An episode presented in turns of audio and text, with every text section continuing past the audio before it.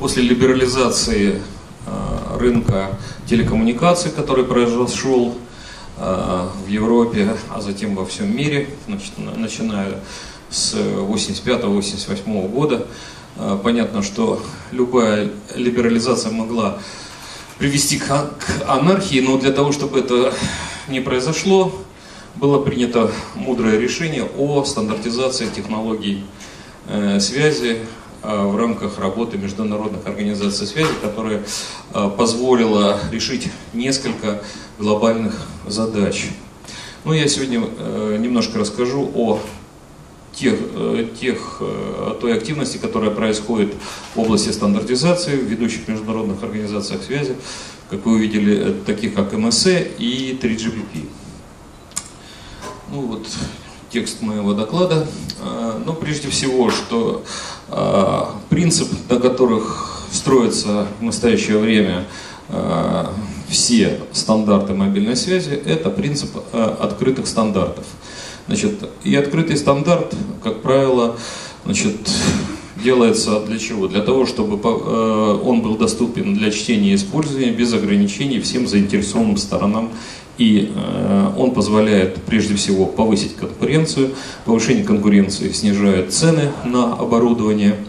Вот. Кроме э, этого, стандарт не содержит э, значит, компонентов для расширения, зависящих от форматов протоколов, не содержит правовых технических положений, ограничивающих его использование любой заинтересованной стороной. И ряд всего, всех таких положительных вещей, вот, кто работал в международных, э, в международных организациях связи, знает, что э, разработчики стандартов отказываются от интеллектуальных прав собственности и, скажем так, делегируют возможность пользоваться наработками всем, так сказать, э, всем лицам мирового телекоммуникационного сообщества.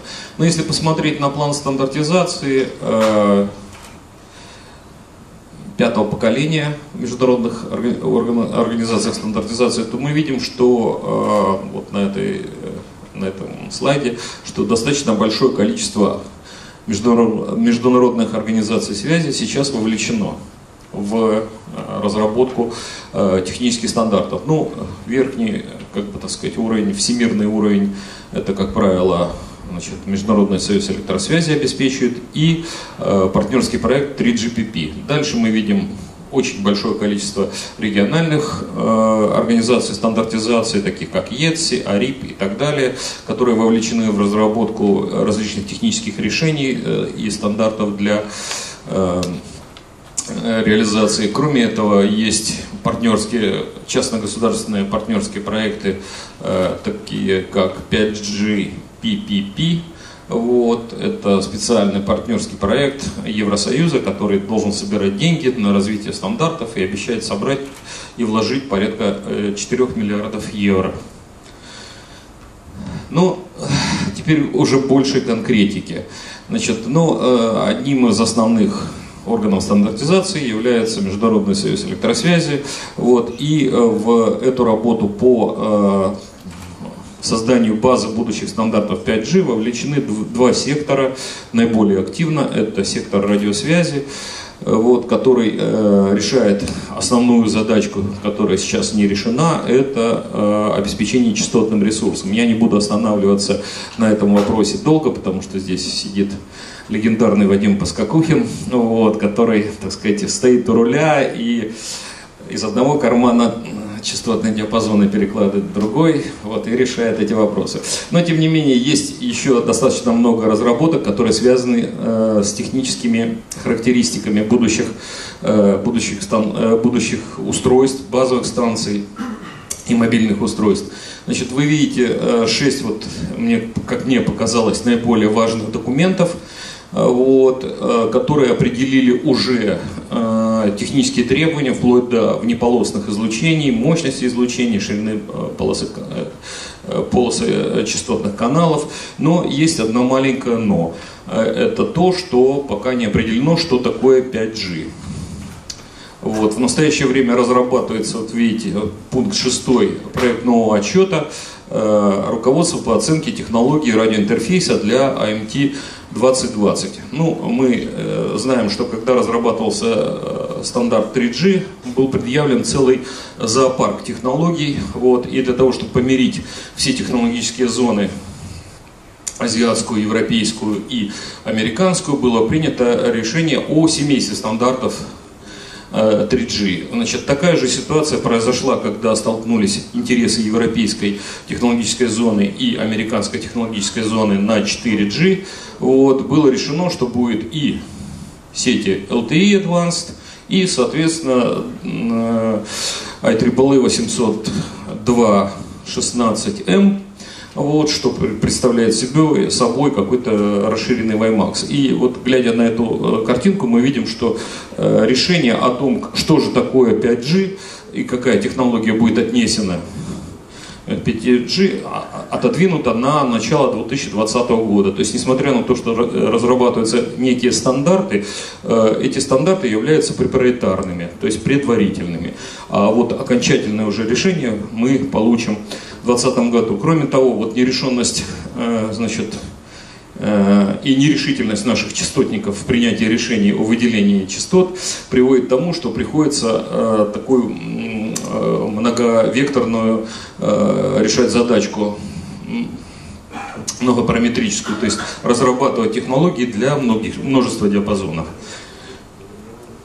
А следующий э, планы стандартизации, э, кто вовлечен в создание технологий э, пятого поколения, это сектор э, стандартизации МСЭ, исследовательская группа номер 13, там создан фокус-групп, вот вы видите, в декабре 2016 года создана фокус-группа, которая разрабатывает технологии AMT 2020 на сетевом уровне. Значит, в настоящее время решено о разработке, принято решение о разработке 9 документов. Уже в сентябре, вот буквально э, вот в октябре они появились в доступе, разработаны три документа из этих девяти и предъявлены международному сообществу. Это термины определения для сетей МТ, требования по управлению сетью, э, структура управления сетью и оркестрирование. Вот. Так что еще один э, большой, большой сектор э, Международного союза электросвязи вовлечен в разработку технических требований. Ну и главный международный центр стандартизации мобильной связи 3GPP, он немножко изменился, кто знает его структуру, э, то сейчас увидит новую структуру, Э, значит, ликвидирована группа э, Жиран, которая теперь вот сосредоточилась в маленьком, маленькой рабочей группе, которая называется «Устаревшие э, сети радиодоступа и протоколы», а остальные группы остались те же самыми. Единственное, что значит, рабочая группа CN, Core Network, теперь расширилась, Core Network, Core Network and Terminal, вот, поэтому сети назвали ее. Значит, ну, э, вот с правой стороны вы можете прочитать, кто является э, значит, организаторами и участниками э, проекта 3GPP. Вот. И, соответственно, у них есть свои планы. Значит, работы по стандартизации стандартизации сетей пятого поколения были начаты в релизе 14. Этот релиз 14 был полностью посвящен только исследованиям и э, релиз 14 закончился э, созданием облика 5G. Дальше открыли э, релиз 15, вот, который э, успешно значит, завершается в июне следующего года. И этот 15-й релиз сосредоточился уже на решении конкретных вопросов, связанных с разработкой инфраструктуры сети радиодоступа и прочего, прочего, прочего. Параллельно, параллельно развитию сетей пятого поколения идет развитие технологии LTE Advanced Pro, 4G Pro. Вот. И я это называю э, эффектом лыжника. Почему? Потому что все технологии развиваются, если одна лыжа уходит вперед, потом э, заднюю лыжу вы подтягиваете. И также происходит э, с технологиями различными технологиями мобильной связи, которые мы видели. Мы мечтали в технологии 3G о скорости 2 гигабит, э, мегабита в секунду на начальном этапе. В настоящее время технология Evolved Edge позволяет э, решать эту задачу спокойно на, э, э при использовании канала GSM. Итак, мы сейчас находимся в точке э, вот этой э, почти у нас четвертый квартал Значит, э, и, соответственно, в настоящее время ожидается завершение э, третьего этапа исследований и будет предъявлено разработчикам оборудования э, новый э, сценарий э, использования но, нового э, радиоинтерфейса радиодоступа для неавтоном, э, в качестве неавтономного сценария. Мы сейчас чуть ниже поговорим, что такое неавтономный сценарий. И, значит, завершение этапа э, завершение этого третьего этапа будет связано с завершением релиза 15 в июне э, следующего года. Значит, есть план работ, э, значит, вы можете почитать в деталях, что было сделано, какие уровни значит, э, сети разрабатывались, на, как, на какой фазе. Но суть в чем? В том, что, э, значит, прежде всего, в том, что сделан две, два подхода. Это первый подход, это когда у нас осуществляется неавтономный сценарий, то есть у нас сеть радиодоступа замыкается на сеть базовую сеть четвертого поколения. На первом этапе оборудование будет так и работать вот, в неавтономном сценарии, то есть вам не надо строить сразу же базовую сеть нового поколения, пятого поколения, достаточно построить сеть радиодоступа и отработать все приоритарные решения и, соответственно, э, приобрести опыт операторской деятельности. В дальнейшем значит, будет автономный сценарий, когда, так сказать, э, сеть радиодоступа будет работать на собственную, сеть, э, на собственную базовую сеть. Значит, э, какие были вы выпущены документы?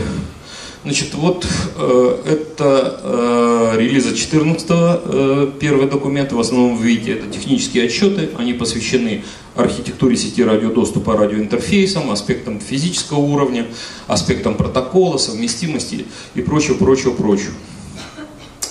Значит, в 15 релизе пока сделано вот несколько технических отчетов, какие вопросы, кроме тех, о которых я сказал, стандартизованы? Это прежде всего э, использование, расширенное использование э, базовой сети EPC от LTE Advanced, LTE Advanced Pro для поддержки 5G.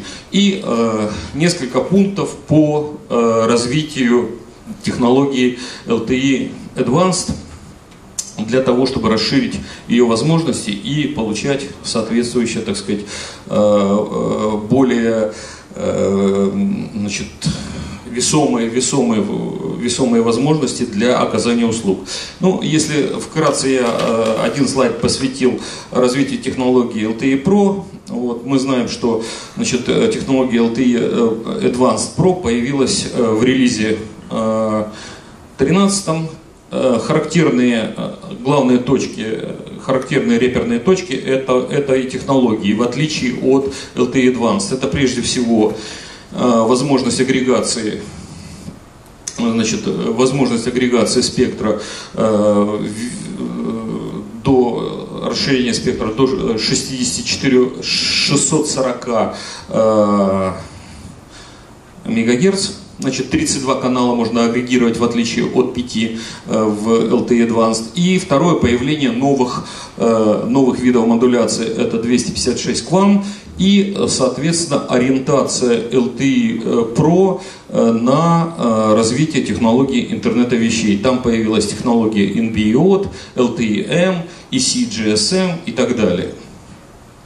Значит, соответственно, вот вы видите, в 2017 году тоже ориентация, значит, э, э, значит, технологическая ориентация была на использование, нелицензионное использование спектра в базовых станциях, использование э, значит, LTE Advanced Pro для сетей, для сетей, которые связаны с интеллектуальными транспортными системами и управлением транспортом. Вот, вот на этом, так сказать, пока э, развитие э, значит, э, LTE Advanced Pro, значит,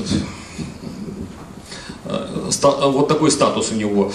Поэтому мы понимаем, что LTE Advanced Pro будет догонять по своей пропускной способности. В настоящее время обеспечивается теоретическая скорость 3, мегабит, 3 гигабита в секунду в линии вверх и порядка 1 гигабита в секунду в линии, в линии вниз, 3 гигабита в секунду, и 1 гигабита в линии вверх. Значит, ну, я на этом закончу свой доклад по стандартизации. Значит, какие хочется сделать выводы? Значит, прежде всего, что разработка стандартов 5G э, внесена в перспективные планы работ ведущих международных организаций. Прежде всего, Международного союза электросвязи и 3GPP. И э, главная цель стандартизации – это то, что обеспечивается единство технической политики и технологических решений, эффективное использование спектра и ряд требований по межсетевой совместимости, по качеству услуг, по безопасности сетей. Вот. Ну и ложку такую маленькую дегтя сказать, что неопределенность спектра для сетей 5G становится сейчас проблемой при, при разработке стандартов и реализации технических решений.